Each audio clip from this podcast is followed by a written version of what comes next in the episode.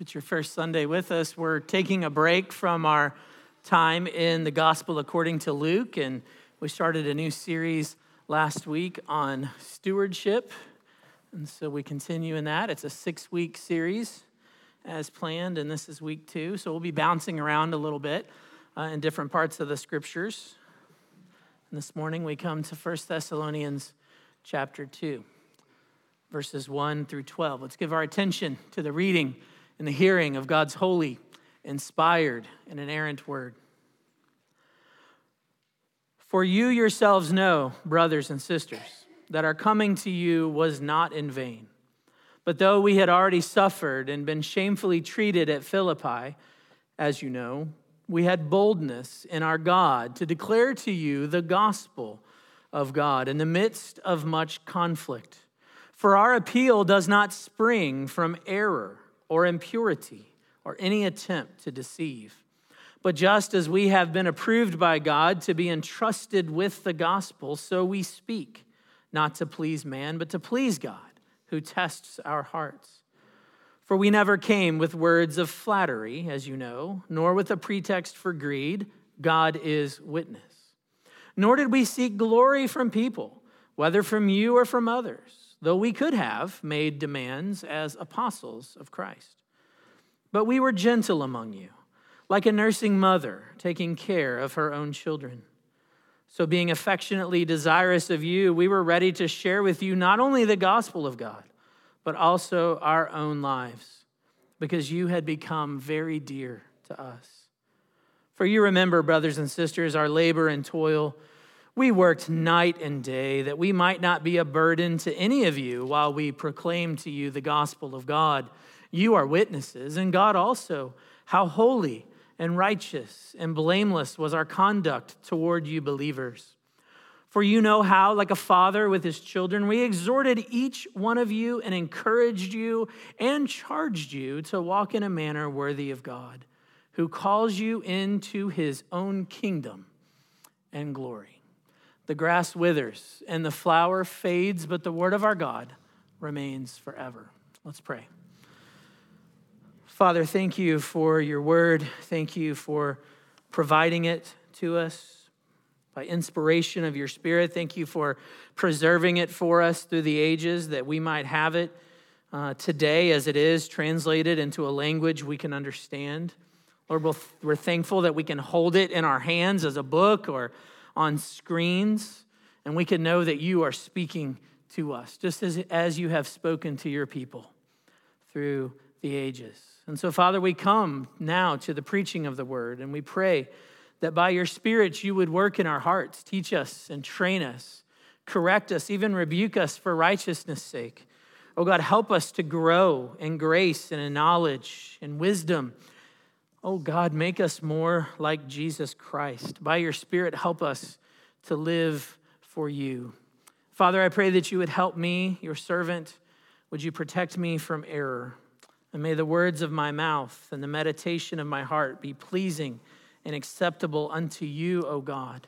You are our rock and our Redeemer. And we ask all these things in Jesus' name. Amen.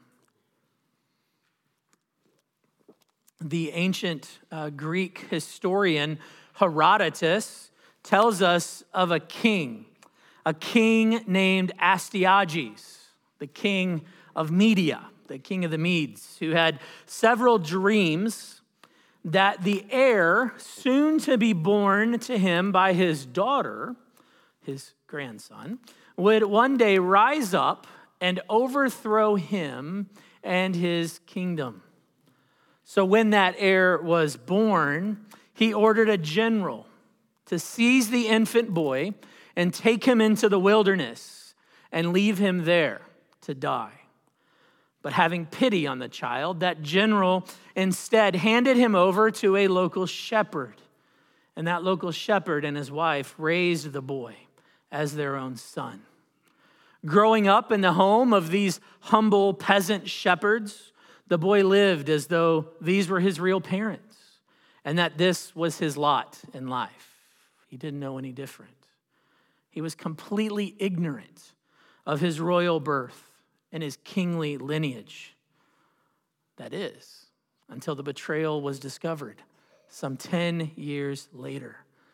When it was revealed who he truly was, the young boy was swept away to live with the other side of the family, with his father's side of the family. And there, he grew up in wisdom, he grew up in strength, and he grew up in wealth. He learned who he was, and one day he would indeed rise up and not only overthrow the empire of his grandfather, but in 539 BC, he overthrew the very Babylonian empire itself. Some of you, I see the wheels turning. Who was this young boy? He was Cyrus. Cyrus, king of Persia, the one spoken of by the prophet Isaiah, the one whom God would use to set Israel free from their captivity and allow them to return to Jerusalem, as recorded for us in Nehemiah and Ezra. This is Cyrus. And the story of Cyrus, the reason I share it with you, is that it illustrates for us a wonderful principle. A principle I learned from that uh, Scottish theologian and pastor, one of my professors in seminary, Sinclair Ferguson, speaking about the Christian spiritual union with Jesus Christ. This is what Dr. Ferguson said. And I won't say it in a Scottish accent, it'd be better if it were we must not let the circumstances of our lives interpret the realities of the gospel. Rather, we must let the realities of the gospel interpret the circumstances of our lives. Let me say it again, again without the accent. We must not let the circumstances of our lives interpret the realities of the gospel. Rather, we must let the realities of the gospel interpret the circumstances of our lives. You know, Cyrus was always a king, even when he was forced to live as a peasant. But for the first 10 years or so of his life, he didn't know that. But when the time came and it was revealed to him, what did he do? He grabbed a hold of his real identity and he lived according to the privilege that was afforded to him in a much, much greater way. You and I, if we're in Christ, you and I once also lived in spiritual poverty. But when God made us alive together with Christ, we were finally able to take hold of the royal privilege that is ours through Jesus. United to him by faith, we are sons and daughters of the King. We're a royal priesthood for him. We are his chosen ones. We are his beloved ambassadors. And he's entrusted us with the gospel, with the very message and the very ministry of reconciliation. I hope you believe that to be true. Unfortunately, though, we don't always live like that is true, do we? We succumb to what I've learned to call spiritual amnesia we forget who we are. We forget who we represent. We let the things of this world, both the blessings and the sufferings, we let the things of this world dictate for us the realities of the gospel rather than letting the reality of the gospel interpret for us the blessings we receive and the sufferings we endure. This morning, we're continuing, as I said, in our series on stewardship last year, uh, last week, sorry. Maybe it feels like a year ago. But last week, I made it clear that stewardship is about more than just money, right? Stewardship extends to every aspect of our lives. And so this morning, we find ourselves being confronted with what it means to be stewards of the gospel, to be entrusted with the gospel. Last week, we saw that stewardship begins with who not what. Stewardship begins with who, not what. We learn that all things belong to God and that as his stewards, we are called to center our lives upon him. We should seek to live for him, to honor him, and to love him with all that we are. So this week, we're turning to 1 Thessalonians 2 to consider this brief testimony by the Apostle Paul and to be reminded of our great privilege and our great call to be stewards of the gospel. You heard me read it, and as Paul recounts his ministry among the Thessalonians, I want to begin with what he says in verses 1 and 2. And there in verses 1 and 2, he reminds them, the Thessalonians, and he reminds us that gospel stewardship requires gospel boldness. If you're taking notes, some of you are. If you are, this is our first point. I'll repeat it again. Gospel stewardship requires gospel boldness. In verse 2, Paul makes a little bit of an understatement when he says this. You can look there. Uh, he says, We had boldness in our God to declare to you the gospel of God. And here's the understatement in the midst of much conflict. Much conflict. You see, before he came to Thessalonica, do you know about his life? Do you know about the hardships that he endured in particular? Do you, you know what happened in Philippi in chapter 16 of the book of Acts, just before he comes to Thessalonica? If you were to turn there, and I encourage you to do that maybe later today, we learn that Paul and Silas and others are with him, but uh, they meet a, a, young lady, a slave girl, uh, who's practicing divination. She's making all kinds of money for those uh, who own her, and they really enjoy profiting off of her. And she begins to follow Paul and Silas and the others around. And she can, these men are men of God, men of the Most High God. Listen to them and what they have to say. And I love how Luke uh, writes there. He says they became greatly annoyed by her. And so Paul uh, casts a demon out of this young slave girl. And guess what happens when he does that? She can't practice divination anymore. She can't tell the future. And so, what happens to our owners? they get hit in the profit, right? There's no more profit. So, they're mad. So they drag Paul and Silas and into the, the marketplace and they drag them before the magistrates. And if you know what the magistrates do, they beat them severely. They beat them and they throw them in prison. And hopefully, you know that they get out of prison. They pull their Roman cards, right? They, they get out of prison, but not after God saves uh, the jailer there and others. But they get out of prison, and upon release, they go right to Thessalonica, where they again face intense opposition and persecution. It's to that group that Paul's now writing to later. But listen, whatever they experienced in the past, in Philippi and before that, no matter whatever they've experienced in the present, and even what they are experiencing as they write this letter, Paul asserts in verse 1 that their coming was not in vain. Their coming was not in vain, for they had come not consumed with their circumstances. They had come consumed with the gospel and the truth of the gospel. If you were to put yourself in Paul's sandals, you might think that it would have been easy just to lay low for a while, right? Just lay low. Let the opposition move on to someone else or something else, right? Because that's usually what happens. Wait for the mob to get mad at somebody else and then go on about your way.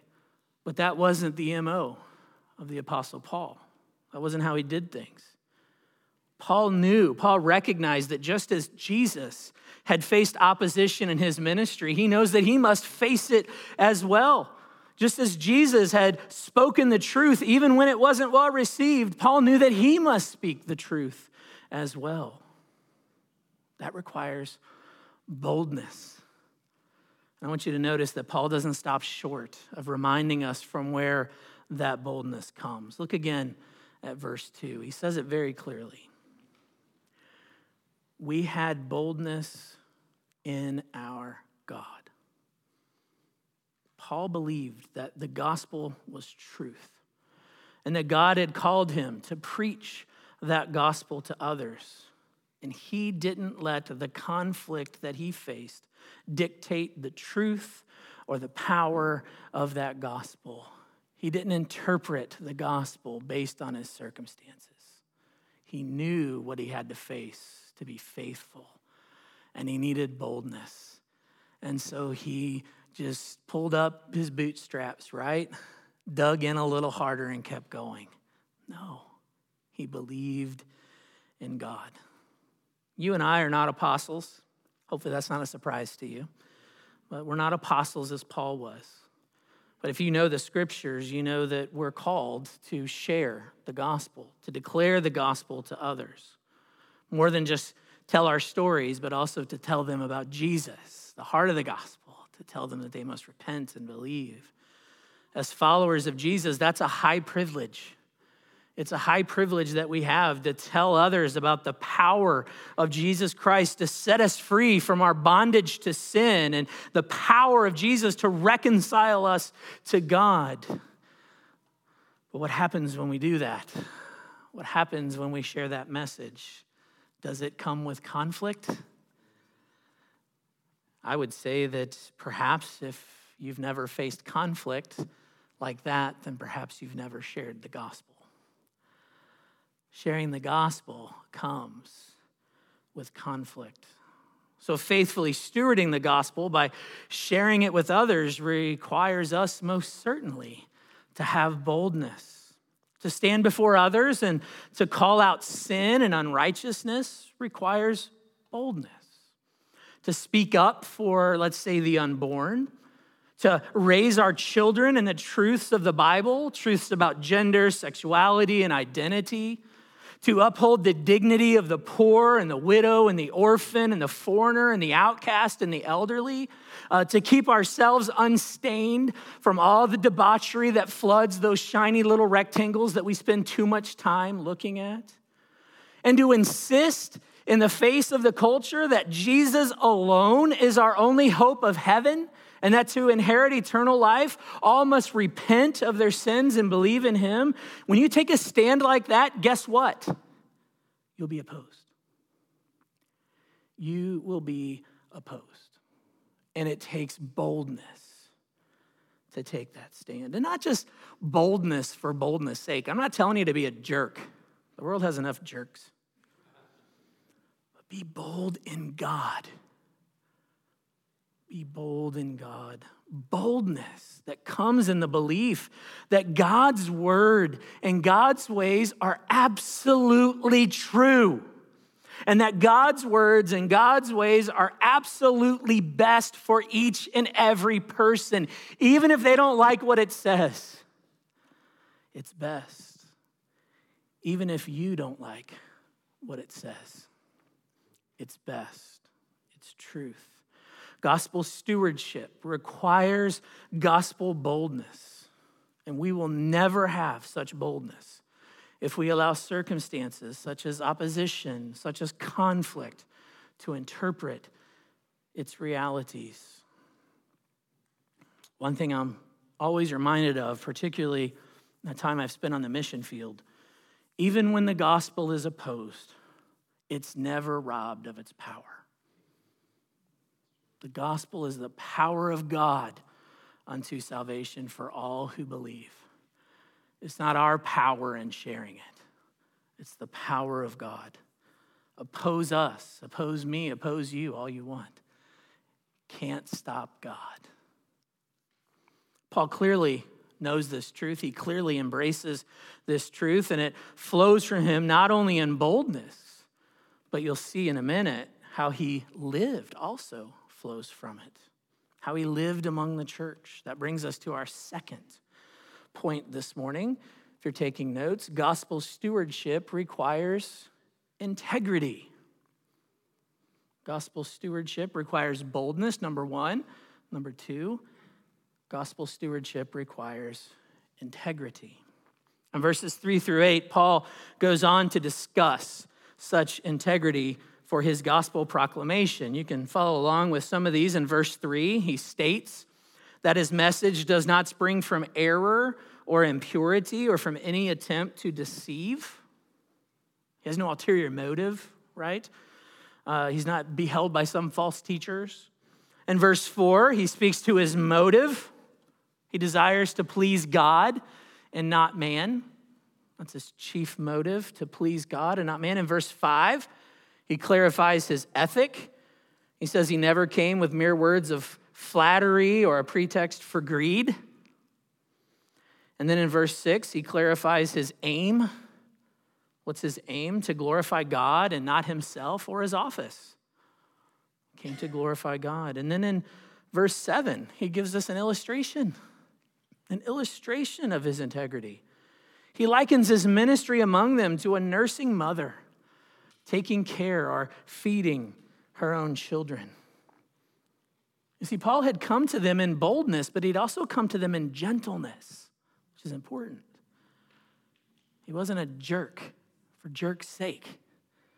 He came to them bold in God, but with gentleness.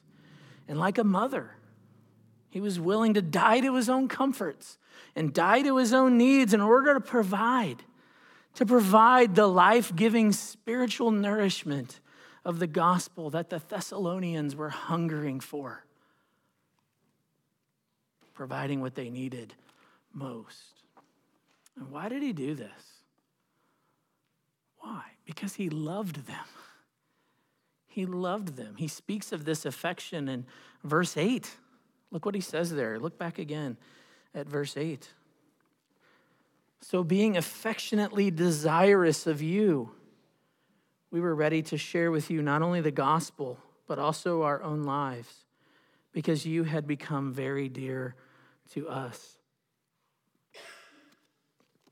Paul was more than willing to share the gospel, to share his life with them, because he had them. And he had their well being first and foremost on his heart. He brought the gospel to them because he was motivated by love. By love. Paul could have been like the false teachers of his day, and there were many, and the false teachers of our day too. There are many. He could have told them that the gospel was, quote, the key to their best life now. He could have been motivated by attendance and giving numbers.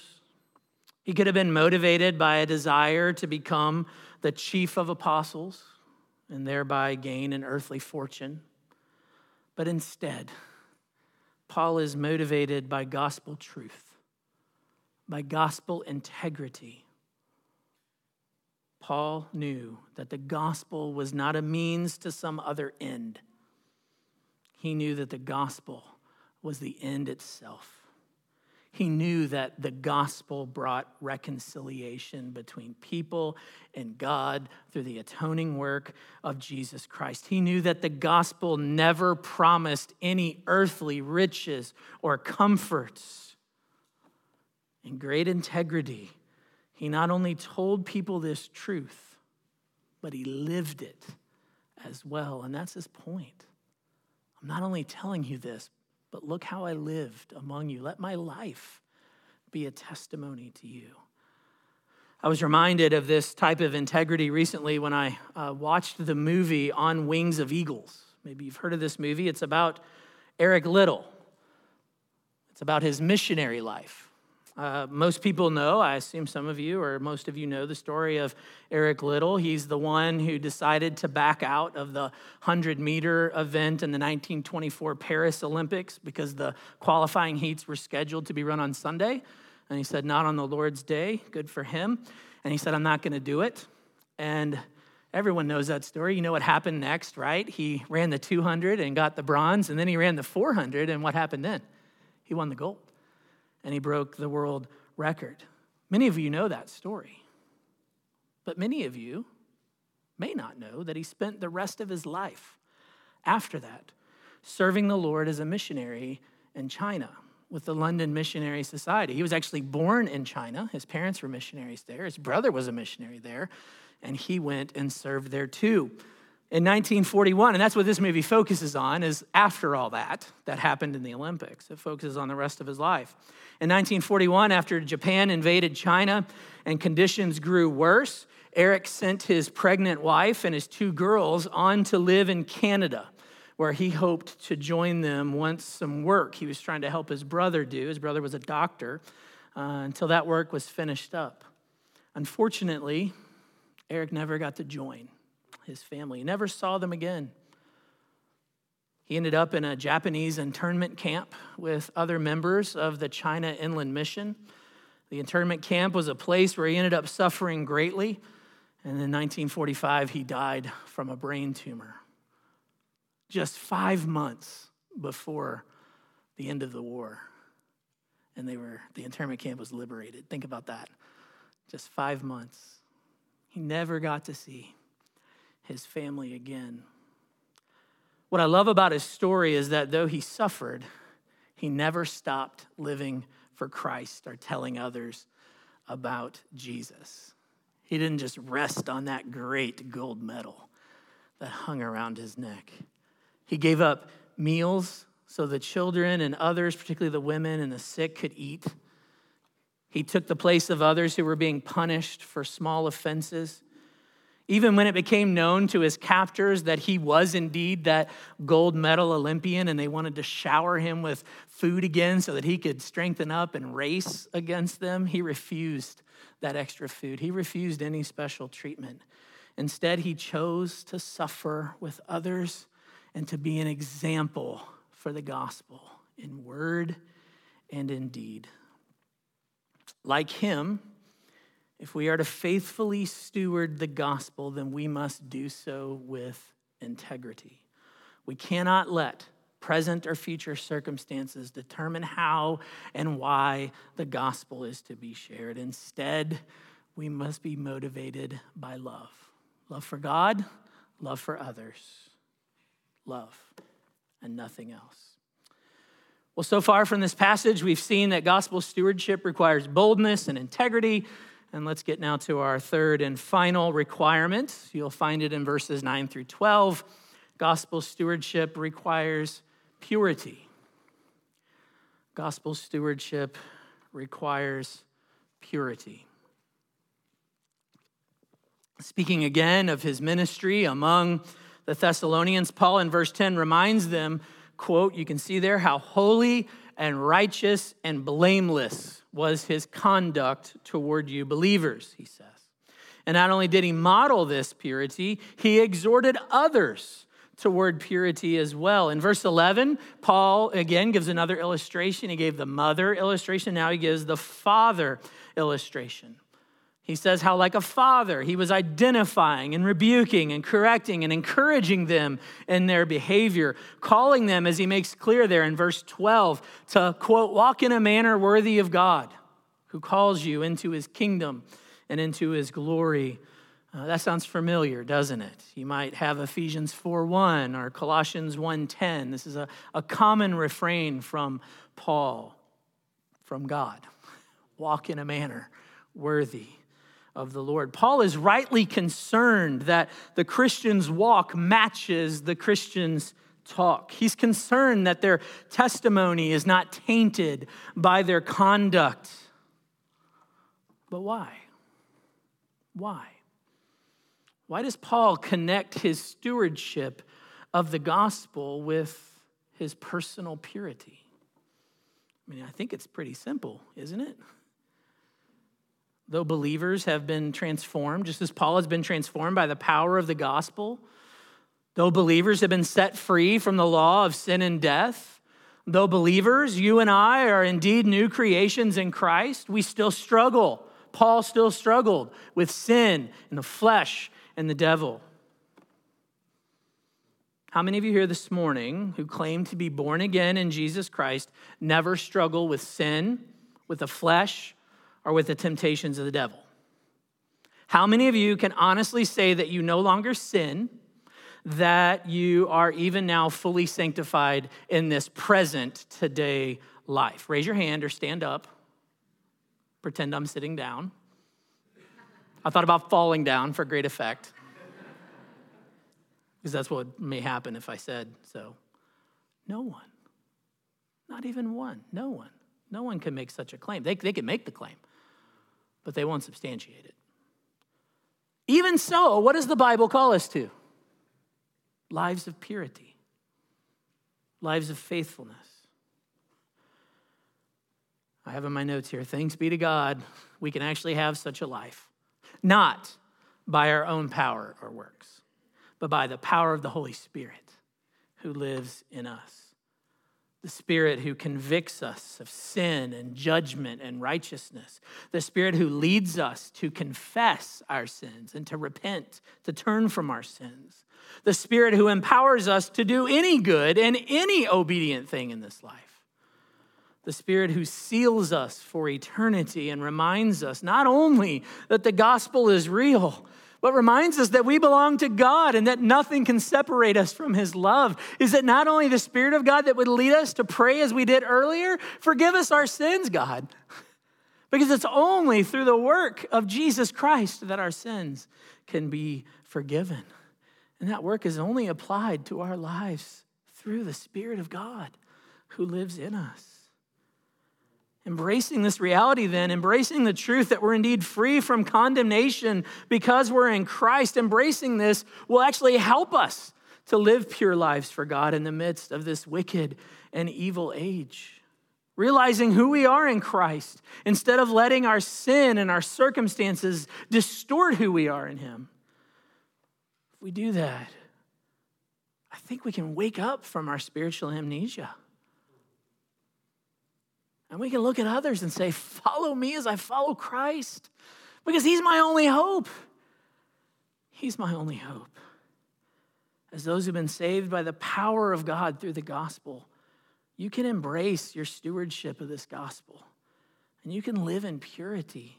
Oh, it won't be perfect, but you can strive to live for God in His strength and shine like lights for Jesus in this dark and weary world. Let me uh, summarize here as we start to land the plane. Gospel stewardship requires gospel boldness, it requires gospel integrity, and it requires gospel purity. I believe as a church, we're called to embrace this. We're called to steward the gospel that's been entrusted to us. Some of you already know where I'm going.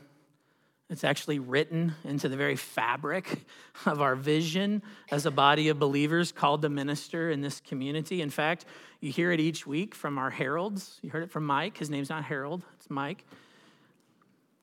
Our vision is to glorify God by sharing our lives in the gospel of Jesus Christ with our community while standing firmly on his word. That's where that comes from. It comes from this passage.